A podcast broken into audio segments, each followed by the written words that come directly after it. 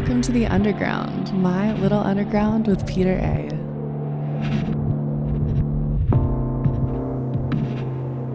It's my little underground. I'm Peter A. This week on the show, we have Long Island radio veteran DJ Sandra Dee talking about her time at Radio Disney, her Sweet Beat show on OWWR Old Westbury Web Radio, my alma mater. We also talked about music discovery, dealing with artists, big country events Sandra has covered, and more with the very motivational, inspiring DJ Sandra Dee making her first appearance on My Little Underground. My Little Underground. I want to start with Radio Disney because you were there a while. Yes, about 12 years. Mhm. So, and when I was a, a little, little kid, maybe like six, seven years old, I listened to Radio Disney a little bit. I And yeah, I think it was before you, you, you, you got on. So how did you get involved with uh, Radio Disney? So when I was studying at Nassau Community College, I was like, all right, I really want to do an internship. I do want to do something in the music industry. I have no idea what I want to do. Well, I had an idea and and it seemed kind of possible but impossible when I had I gone there and they were like, "Well, what do you want to do?" And I said, "Well, I want to manage the Backstreet Boys." And they were like, "Ha ha ha!" And they laughed at me, and I was like, "No, seriously." And and it was just funny. Like it was funny to them, but to me, I was like, "No, I'm serious." You know, I took I took a love for this band and I wanted to do something with it. So I actually applied for their record label. I applied for Jive Records. I got a little, you know, letter. Went back when emails were kind of not really. They were just kind of getting into that, and they sent me a handwritten letter saying, "Sorry, you know, but thanks for trying." And I was like, "Oh man, I was so crushed because Jive Records, you know, NSYNC, you had Britney, you got Backstreet. That would have been so cool." And that was kind of like my shoe. And then I wrote to Transcontinental Records, which managed all these groups and boy bands at the time. That didn't happen. So I was like, oh, well, again, I got a handwritten letter. Not sure if it was from Lou Pearlman, which would be kind of awkward, but uh, I did get a handwritten letter back, which was kind of nice. So I'm like, all right. So then one day, my career counselor was like, I found something, or I might have found something for you. So she showed me a flyer, which I still have to this day in a folder somewhere. And it says, Radio Disney's looking for a few good mice. Do you love Backstreet Boys, Aaron Carter, NSYNC, and Britney? And I said, yes to all of those. So I called and I literally was kind of in between school, like in between schools. I was getting ready to kind of not graduate, but kind of finish off with Nassau and kind of go on to another school. And I'd applied to Hofstra, I'd applied to Adelphi, and I called Radio Disney and I sent in my resume because that's what I wanted. And they were just like, come in on such and such a date. And I was like, okay. And I was like a little nervous at the time because I was like, here I am, 21 years old, my first time in New York City, my first time at a massive building above Two Penn Plaza, like right there, you know, taking the train in. And I, wa- I remember I was a couple minutes late because of my train. Well, gotta love that Long Island Railroad. And I walked in and I was in this conference room and I was like, oh, I'm so sorry. And they were like, no, it's okay. It's okay. Come sit down. Blah, blah. So I went in, I sat down and I was like, I guess I got it because I was sitting in the room with all these interns and I was like, wow, okay. So confused, but okay. So afterwards, I was like, I- went up to the promotions manager and I was like, well, I guess I got it. And she was just like, oh, yeah, yeah, no, it's, yeah, it's fine. I was like, well, I'm in between schools. She's like, it doesn't matter. We just need people. We just need bodies. So, okay. So I started as an intern with uh, Radio Disney. So that's kind of how I was uh, brought into the Radio Disney or found the Radio Disney realm, so to speak, which is quite interesting. How did you get an on-air slot? Like, were you full-time? Were you part-time? So I was part time. I well, I started as an intern, and then after about a year, I go, I really, really like it here. Like, I really love this. And one of my friends was like, Well, if you want to do this, you kind of have to, you, you got to host. And I was like, Oh no, I don't do that. And I was the atypical, not how you hear me, see me as I am right now. I was very quiet. I was very shy. I was very just like that really, really shy intern. And I and I would be like, "Here's your chocolate," or "Here's your prize, bye." Like very quiet, very, very quiet. And I kind of opened up my shell a little bit, and I'll never forget it. I was like, "All right, may- maybe, maybe I could take a stab at a microphone. I don't know." Jenny Gem, one of my good friends, uh, she got me on the microphone at a 7-Eleven in Massapequa. And she and it was funny because I'll never forget it. I had some of my cousins there And I went with her, and she was like, "My good friend Sandra Dee is gonna do a hoop game," and I was like, uh, "No, no, no, no, no." I was giving her the signs like, "Oh, not happening, not happening," and she's like, and I was like, "Okay, I guess this is happening," and I did. And she's like, I think he got something. And I was like, no, no, no, I'm so terrible. I was like, um, I was like, Ugh. I was like, you know, stuttering, like I didn't know what I was doing. And she's like, you know, you just have to practice. This all takes practice. She's like, I think you could do it. So I went home, I went and I practiced. I practiced doing a hula hoop game with my sisters or to imaginary people in my living room. I practiced in front of a mirror and I practiced with a like a pretend hairbrush, like a microphone, like going like, you know, in the mirror. And uh, and then my boss, you know, I, I'd expressed a little bit of interest saying I wanted to stay. And she's like, okay, we're, we're going to train you. And I said, okay. She's like, you're going to come out on some events with me and we're going to, we're going to mold you. We're going to groom you. I said, okay. So I watched her and I remember watching her. I remember watching my friend Bugsy at the time. And I was just like, and I would watch every little thing that they would do and they were like okay and, she, and when i did it with my boss which is the coolest thing she'd be like okay i did this now you're going to do it and so i would do like i would mimic what she did at an event mind you and then one day she goes okay i'm going to give you your audition and i go oh my gosh and it was a little awkward for me at the time because it literally was at a jewish museum and i was like i'm not jewish so this is going to be kind of interesting and I was like panicking. I was like, oh my gosh, I need Jewish trivia questions. I need to know Jewish games. I need to know everything, everything I need to know. I, I and I did, and I like literally was like sweating the night before, like thinking about it. So I did the event. Uh, my boss was there, and she said, "You did great. You're we're gonna we're gonna pay you. Uh, we're gonna hire you." I said, what do you mean you're gonna hire me? And she's like, you're gonna get paid to do this. And I was like, wait, what? I was like, seriously, get paid to like hang out be on a microphone and have fun with kids and have a great time? And she's like, yeah. And I was like, wow, okay. So that's when DJ Sandra Dee was born. Uh, and it wasn't until like I started like really kind of diving deep into Radio Disney where at, at certain points throughout the years, my boss would be like, it's your time and I'd be like, okay. And she would pass over the mic and let me host in front of like thousands of people or whatever it is, Jonas Brothers or Willowbrook Mall. And then over time, as time progressed, uh, she wanted to pass along the Kids Concern Show, which was a show on the air on Radio Disney on the AM dial. AM 1560 to be exact, and it was on at 6:30 in the morning when nobody listened. So I would pre-record these PSA shows. They were called Kids Concern shows, and I would either talk about kind of like children's issues. Uh, so I would talk to like a dentist. I remember specifically calling a dentist to talk about, you know, brushing your teeth and it being dental awareness month, you know, things like that. So I would do things like that. And it became very cool because when we moved over to Columbus Avenue, uh, right above where you see Eyewitness News, uh, that's where I got to bring in a lot of other people and really reach out to organizations and kind of delve deep into the organization land uh, by bringing in, like, I think I interviewed canine companions and I had a friend of mine who brought in a canine and I interviewed them on the air you know, and all these topics and ideas had to be run through my boss because um, she still wanted me to run everything by her, which is cool. But that's where I kind of had my first feet in the water at like a board and learning how to work it and and learning how to record on uh, something as simple as Adobe Audition. That's where I kind of got my feet wet in the pool, so to speak, and uh, it was pretty cool. It was pretty cool. As far as you as an on-air talent at Radio Disney for this AM kids show, did you have a lot of freedom for the half an hour, yeah, which was kind of nice. I mean, I would okay. actually write all my questions down for the organization. I would have a little intro. Yeah. Uh, I kind of sounded more like a kid, I guess, or tried to make myself kind of be more kid friendly. So I would I would kind of dumb it down really, really simple. I would think like a kid. Like, what does a kid want to ask a dentist? Like, well, how do you brush your teeth? Like, can you tell me? You know, like things like that, you know. So it was kind of interesting to kind of think like a kid and put my myself in that kid's brain and parents too. You know, were you heavily micromanaged at all?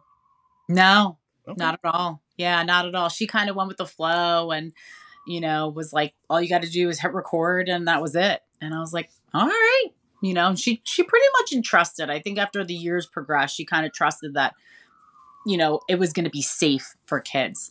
So it was it was pretty cool. It was definitely my first time hearing myself. I would wake up at 6:30 in the morning. There were other times where I was like, I'm not even going to try it on a Sunday morning. If I didn't have an event to go to, I was like, ah, that's not happening. And I'd turn on the radio and be like, well, it's pretty cool that I got to do that. Like that's really cool cuz I used to wake up in the morning and listen to my boss do this.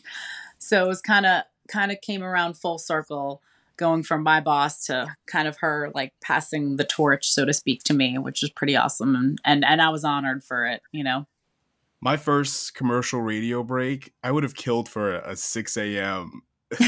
slot time. I was my at, when I was at Party 105 out on uh, in Ronkonkoma. I was my first shift was 11 p.m. to 3 a.m. Wow, that was not fun, but I I love that time. It was a great time. You know what I mean? Oh, yeah. Like I'm grateful for that opportunity.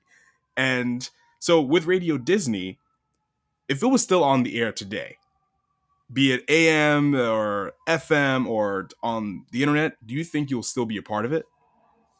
Definitely. If anything, I would have I would have stayed there till I died, honestly. I I loved everything about it. I loved hanging out with families and hanging out with kids and just getting getting to be like just go with the flow, but have a good time. I feel like there's so much pressure when you're working with adults. I think people can understand that. Uh, whereas with kids, you just literally don't even know what they're going to say. When you put a microphone to their face, you they come out with the literally say the darndest things. I think there was a TV show, Kids Say the Darndest.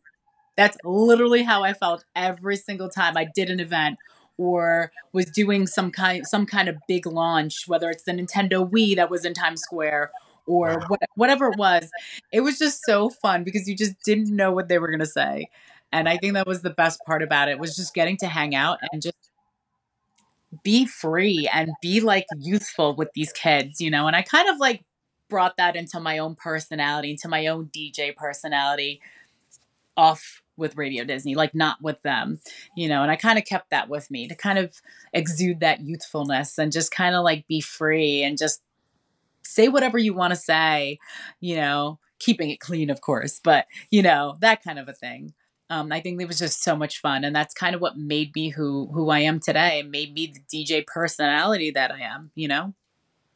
So, would you say your biggest takeaway from Radio Disney is that freedom and that youthfulness?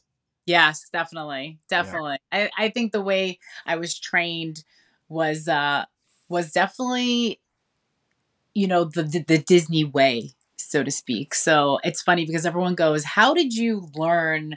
how to be that way. And it was a combination of things. It was not just learning from my bosses, but one of my best friends actually works in Magic Kingdom. That is literally his office in Disney World. And he, when you go down there and you work in the parks, you're you have to take a class called traditions and in that class you learn everything down what what to wear, how, what color your fingernails have to be, how to groom yourself, how to point, what everything means, the history behind the company. And that is what I fell into. And he kind of like taught me about all that as I learned and progressed through the years. And I thought that was important. I think it's it wasn't just about picking up a microphone and learning how to do all that.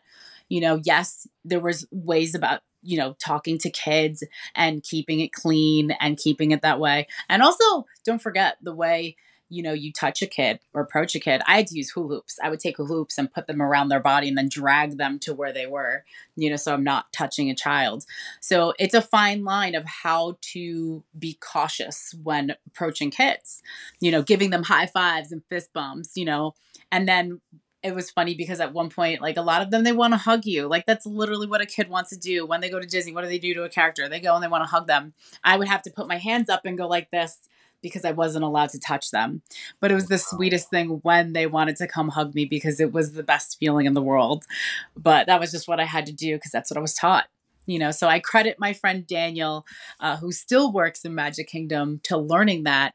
And it wasn't on towards until the end of my my time with Radio Disney, where I actually brought up um, to the the young lady who was running the the whole marketing across the country for all these individual stations and I said, you know, we should really have Radio Disney traditions. Because every time I train new people, they'd be like, well, why do we point like this? And why can't I wear my hair like this? And why can't I have a scruffy beard? And I was like, it's just the way it is, you know?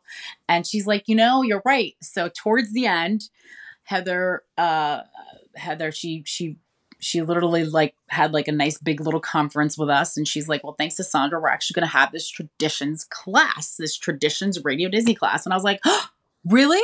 And she's like yeah. And i said wow it's amazing. And then of course two weeks later we got the phone call they're shutting us down. But Wow. the fact that I was able to kind of create that impact and really learn and and kind of engulf in that was actually pretty darn cool. I think that was the best thing. They used to actually record us on site with a video camera.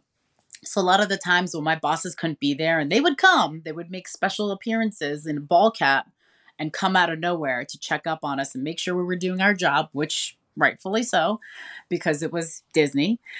Um, you know, it was it was interesting that they did that, but they also, I guess, were doing it for reasons because I remember when uh, a lot of fellow peers or cast members transferred from one Radio Disney to another. One of them came back to me probably like I would say a mm, couple years when he came back to New York, and he goes, "You know, you're in the training videos. And I was like, What are you talking about, Robin? He goes, You are like the it girl for the entire country for Radio Disney. And I was like, What are you talking about? And he's like, You are the training video. Like, there's videos of you in the training video, and you are like the perfect, you are what a host should be. Like you are the the model for the country. And i said what? And i didn't know this. Mind you they're recording all these events and you don't know. Uh, yes again they were recording them because they want to you know either salespeople want to capture it for their recaps but more so because they were also creating a how to video for the entire country and i was like that's really crazy. Uh, so it was kind of it kind of blew my mind a little bit that that's why they were doing that. And then there were the occasional times where we'd have these big events like launching Nintendo Wii in Times Square where they were actually recorded for Disney Channel. So that was another really cool thing because some a lot of times a lot of part of my homework and part of my job was I'd, I'd go home and I'd literally turn on Disney Channel and it'd be like, oh, oh look, there I am on TV. And I'm like, what? They were recording that? Like, it's funny. It kind of blows your mind because you're like, really? They were doing that? And then you go, or somewhat, my friend will be like, mm, no big deal, Sandra, but I saw you like on a Hannah Montana promo video on Disney Channel. And I was like, nah, it's fine. Like, and I, and after a while, I just got used to it because I'm like, oh, okay. You know, because they made it because we were Radio Disney New York. There was a lot more of a higher standard that had to be set because we were New York. So everything had to be pretty close to perfect. Almost like we were the Disney World of Radio Disney, just here in New York. You should be very proud of the impact you've left at Radio Disney. And you should also be proud of your Sweet Beat show on Yeah. OWWR, Old Westbury Web Radio. And you've been doing that for about 10 years. So Here's- with the Sweet Beat show when you started it, what was your main focus and, and plan for the show? Like, uh, like how would you describe this in like an elevator pitch? Ooh, Yeah. and it, I like that question. So I would describe it as the show to go to to discover new artists. Yeah. And I think the reason why I kind of went with that is it was funny how OWWR kind of came into my life because we got the news that they were shutting down all the Radio Disneys. And literally within the two month span that that, and I thought my life was over. I was like, even though as a part-time cast member, I was I, I was crushed. I was depressed. I was sad. I wore glasses every day. I couldn't even wear contacts because I was just crying my eyes out because that's how much oh, this Oh, job no. meant to me. And that's how much it meant for me to be there. I thought about the kids and the events and just everything and how a kid wouldn't even know, you know, like we brought a little piece of that magic to a kid in the Bronx who couldn't even afford a trip to Disney World. You know, that's how much that place meant to me and still does to some respect because I still wear the swag. But I, when I started there, we worked with people like Jonas and Miley and Demi and Selena Gomez, and they were nobodies, um, even down to local artists. Because a lot of the times this is pre working with Dis when Radio Disney worked with Disney Channel. It got a little bit more strict, but pre that, we got to work with a lot of unsigned independent artists that were local. And I think part of that kind of stuck and resonated with me. And I thought that was the coolest thing.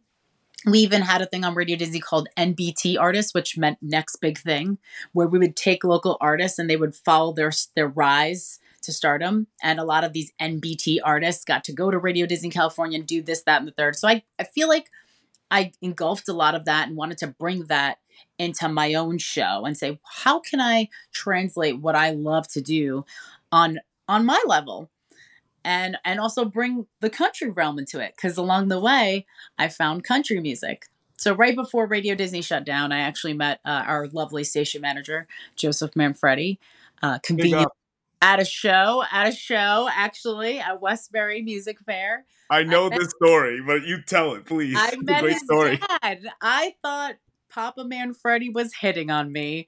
I was simply just standing there doing my job, telling people to use the side doors. And he's like, Well, what do you do when you're not here? And I was like, Oh boy, I need, is there anybody around me here? Can I get some help? And I said, uh, I do radio. I work for Radio Disney. And he's like, Well, my son teaches radio. And I was like, Oh, wait, you just became my new best friend. You could totally hit on me. What, what really? What's his name? And he's like, He's actually here. He's like, Joe, come here. He introduced me to Joe. Joe came over. He said, This young lady, she she wants to do radio. She she doesn't know how to work a board. He goes, You don't? And I said, no, I said, I'm actually just getting started with this. This is when I just started doing the Kids Concern show. Like, probably it was like three months in. And he goes, Well, I could teach you. And I was like, You can? And he goes, Yeah. He goes, Oh, if I give you my card, you have to promise to call me. And I was like, Well, okay. He goes, You promise? And I said, I promise. And he goes, But do you promise? And I said, I promise. And it was like he knew me already. It was weird because I know I'll take a card and be like, eh, and I'll look at it and throw it to the side as probably any other person would do, right? But I literally remember I I I think it was two weeks in I emailed him it was in like December and it was almost like it was meant to be. It was almost like it was meant to happen because it was not too far long after that where we had gotten the call that they were shutting down all the local radio Disneys. So it was kind of weird in a sense because it was like meant to meant to be. So I took my love for pop, took my love for country, made a big old peanut butter and jelly sandwich and decided that's how I was I was gonna make the Sweet Beat show, and I just got SweetBeatz because I love candy and sweets, and who doesn't? So, and it kind of rhymed, and I thought it was cute. So I was like, why not? That was the hardest part was actually coming up with a name, believe it or not. well, you know, I knew the story of uh, uh, Manfredi giving you his business card at what was it, NYCB? Now that's what it's called. Yeah, um, yeah. I knew that was the story, but I didn't know anything about his his dad coming up. To you. Oh yeah, Papa Manfredi. He was like putting on the swagger, and I was like, oh boy. That's crazy. So, um, you, you, said a lot of things that kind of like touched me in uh, in the sense that your show is about like music discovery and when i was doing alternative avenue over there it was the same thing yes. you know i think that's why we kind of gravitated to- towards each yeah. other you know but uh, well our personalities are similar too very friendly outgoing people but yeah. well i'm more introverted but anyway you, you get the point but you've gone about it in a different way and i got about it in another way and um but the music discovery was always there and when i listen to your show to this day i'm like i don't know who this is i don't know who that is but that's why i keep listening and when it comes to your music choices, right? because um, you're saying it's it's a peanut butter and jelly sandwich, great metaphor um, for all your you know top forty, the boy bands. I even heard some hard rock in there and yeah. country too, and I heard Alter Bridge and stuff like that. So the, that's really great. The mixed bag there is amazing. So did you did you kind of want to mirror a particular radio format or formats, or is it just like you said, just your love of different t- types of music and a platform for new undiscovered artists? I would say the part, yeah, definitely you my love for music and a platform because a lot of people say you do a pop country show? Like how do you do that? And at first i was like how do i do this? At first when i was thinking about it i was like can i do a pop country show? And as we all know country has kind of evolved. We say country loosely because i feel like country music has definitely come a different way kind of become a little bit more popified so to speak so i figured to myself do i do the first hour pop and the second hour country like how, how do i do this so i literally created my own like kind of format following our station format. So in the first 10 minutes, I usually hit a pop format.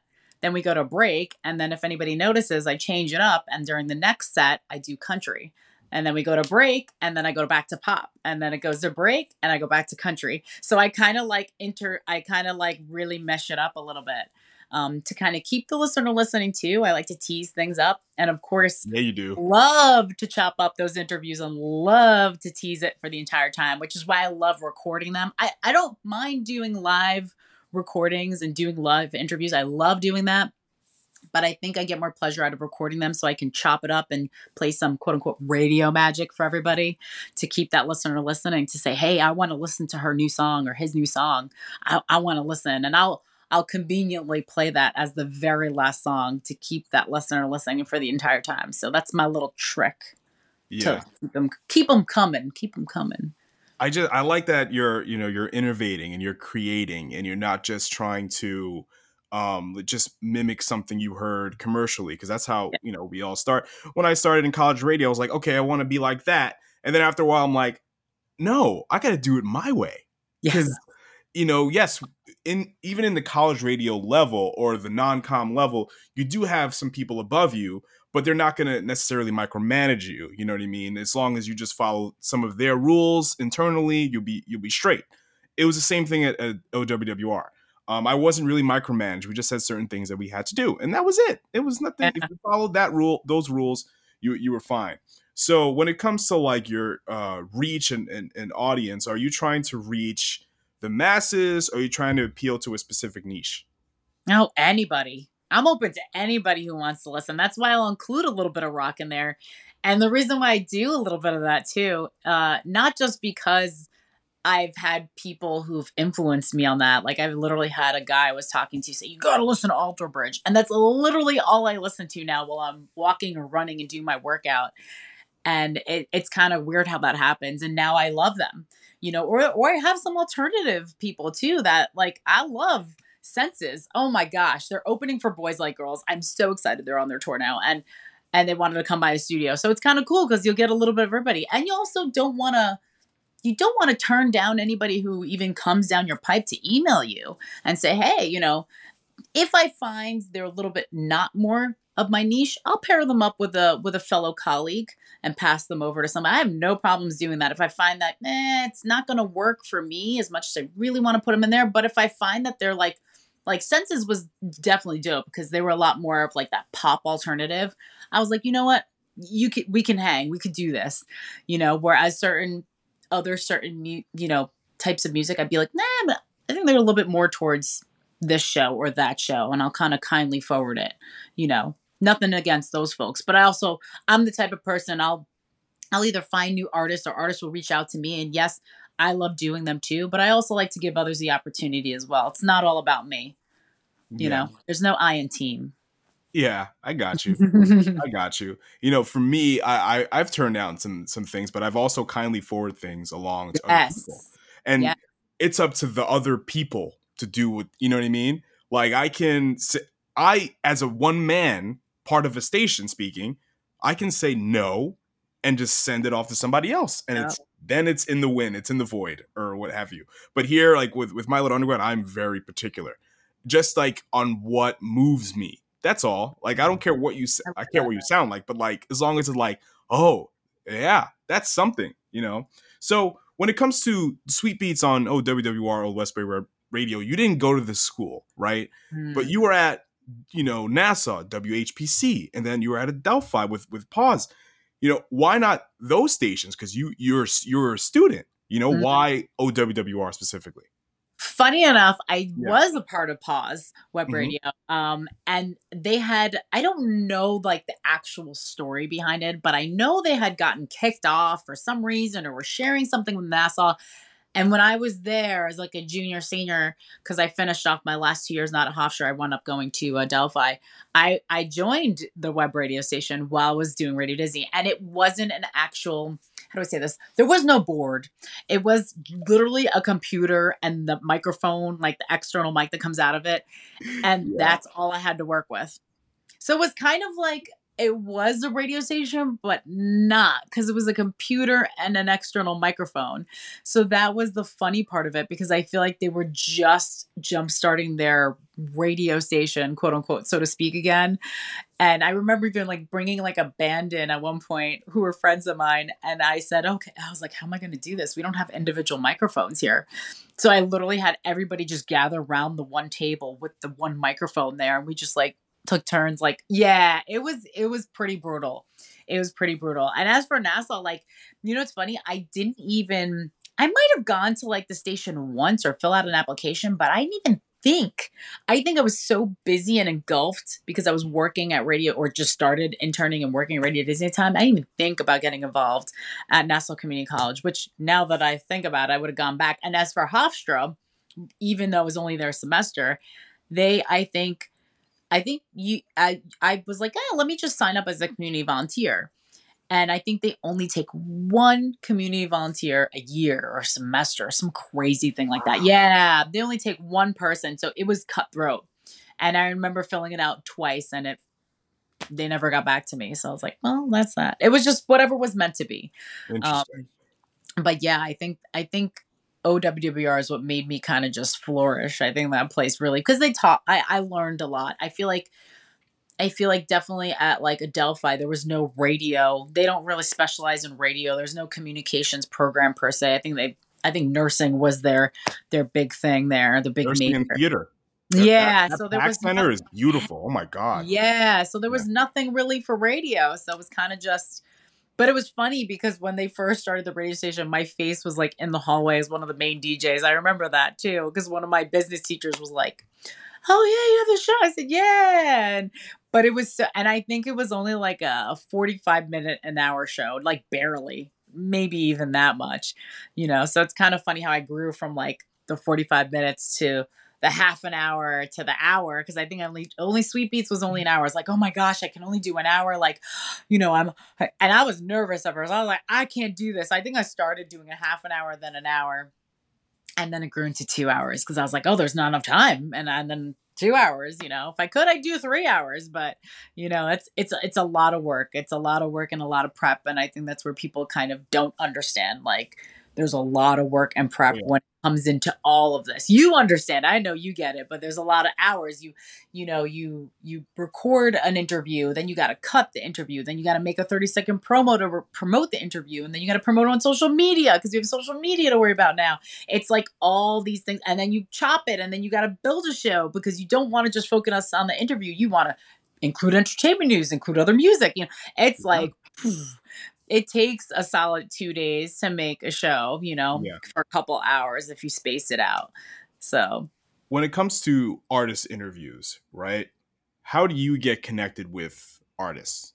ooh, good question. So, there's a ton of ways that I get connected. One being social media. So, I've commented on a lot of people's social like oh my god you're so great. I would love to like do an interview. And a lot of nine times out of ten they'll dm me right back oh my god i would love to. How can we make this happen? The second one is networking. I've been so fortunate enough to just network network. Uh, one of the wonderful entertainment groups i deal with is lakeside entertainment group and they have passed me so many people like lawrence and senses and i got connected with them because i interviewed one person and now they throw me people every so often um, so I think establishing those relationships with management companies or PR people, that's important. Um, the third way I do it, with the country realm at least, because I know how difficult it is on the pop side, is I get these newsletters where I literally will get the um, every year, it'll give me the breakdown of the label and who the label represents and exactly like who to contact. So I have that magical little list. Whereas with the pop side, it's a little bit more difficult because you can't really find their PR or their managers as easily accessible as you can with a country artist. So that's why I've kind of, if you notice, I kind of I think I interview a lot more country than I do the pop, and that's the reason why because they're a lot more easier to get a hold of than the pop side. Yeah. Interesting. Mhm. So, as far as like your artist connections and relationships and stuff like that, is it mostly smooth or a, a rocky, challenging process to get artists booked on your show? Ooh, It's a combination of both. You'll find the ones that'll be like, "Hey, Sandra, I'm I'm doing a show next week," and blah blah blah, and they'll literally come and they'll hit you up like clockwork. Uh, so that's the easy part is when you develop the connections with the artist. That's the easy part because you literally exchange emails and numbers and this and that, and that becomes easy but I think when you're dealing with management and PR, sometimes things can get a little bit hairy and sticky, and there's not enough time, or maybe they can't do it, or maybe like you have to pick a certain day, or or if you're going to the concert, we have to figure out like are you are they doing it before their set, after their set? How we're going to make this happen? You know, because I go to a lot of concerts and I'll I'll do coverage that way. So it all depends. Like I went to a festival last year uh, in Florida and I literally hit up every single I had every single PR, every single and all of them said, "Oh, this sounds so great, but there's no time. Oh, this sounds amazing, but there's no time. Oh, I'll see if there's time." There was never any time. So, uh it it, it definitely varies, you know, and that was the frustrating part cuz I'm like, "This is their last show." It was like in October. I was like, "This is their last show. I know they have time." but you can't really go back and say that. You kind of have to act as professional as possible. Um, but interestingly enough, when I was there last year, I did get to run into some of these artists, and they were like, "What do you mean?" And I go, "Well, your people said that they didn't have enough time for for me, but they had enough time for them." So then they go, "Oh, well, that's weird," and then they go, mm, something's off here. So like it's kind of interesting when you get to uh to things like that. Oh, and I've also had a lot of the times where if I know the artist or I interview an artist and they go, "Well, I had a little bit of a sticky situation with, you know, so and so, or your artist or your your uh, management or PR squad."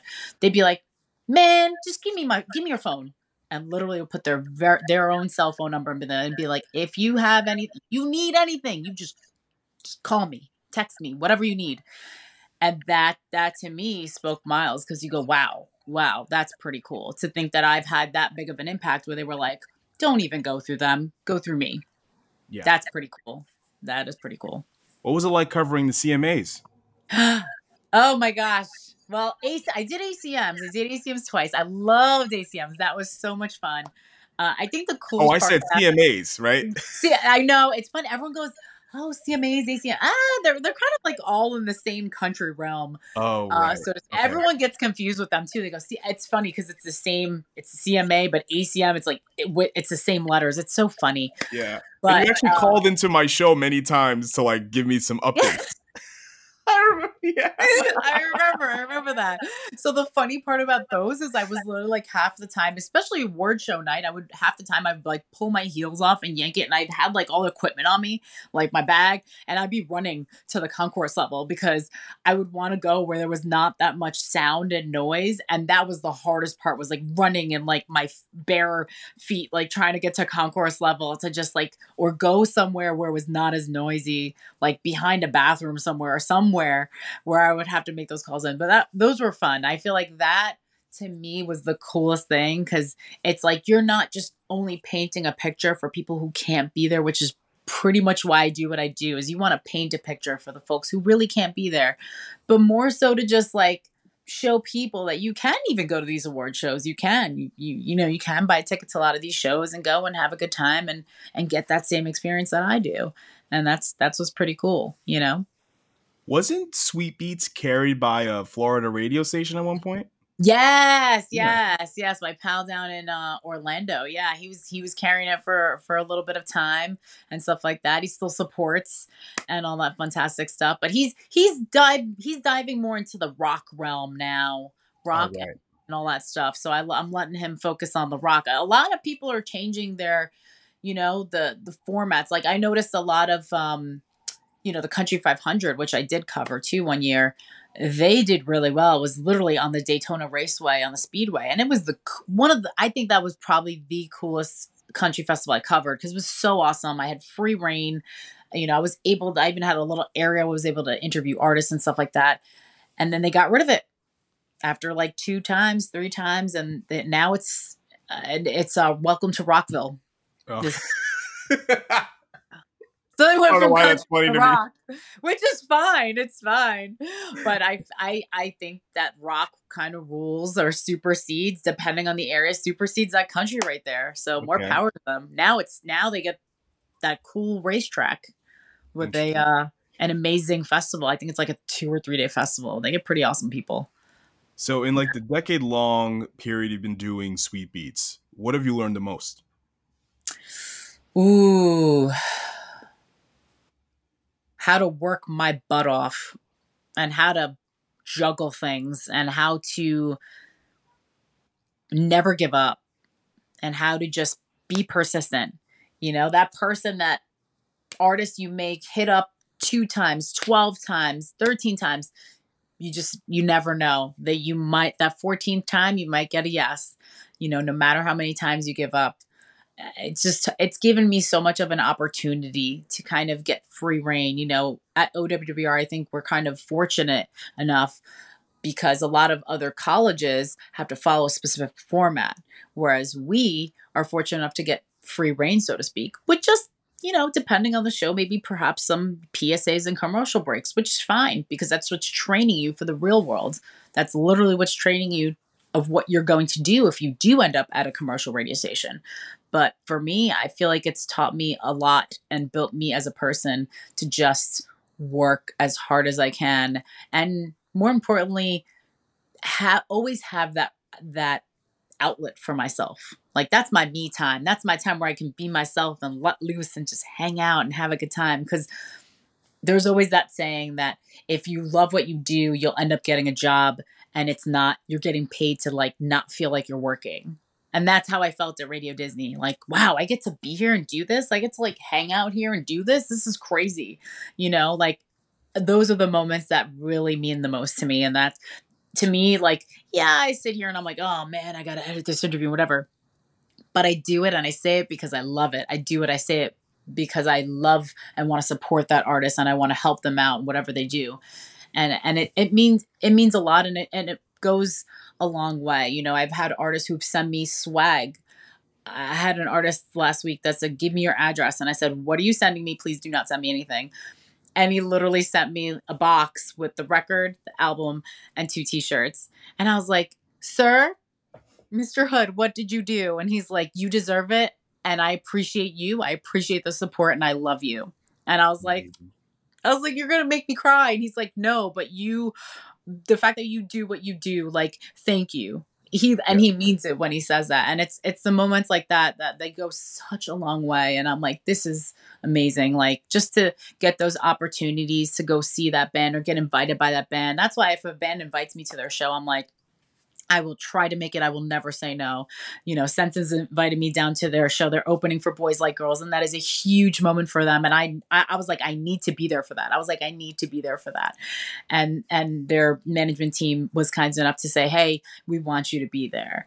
And it's like the moments like that that they touch you and they go, Wow, like how cool is that? And then it becomes real when you see them up there, and you're just like, This is so cool. You know, it's like a full circle moment, and that's what makes me feel so good about what I do. I said if I'm like 80 years old, I don't think I'll ever stop. I think that I'll just keep this train going cuz you know, when you you you know you have a voice and all these independent artists who are not on major labels and not on major record companies, there's so many people who could use the help out there. And I always said if I could be the voice, then hey, that's what I'm here and set on this earth to do and be that voice. Wow. Sandra, this has been an amazing, inspirational, motivating conversation like I knew it would be.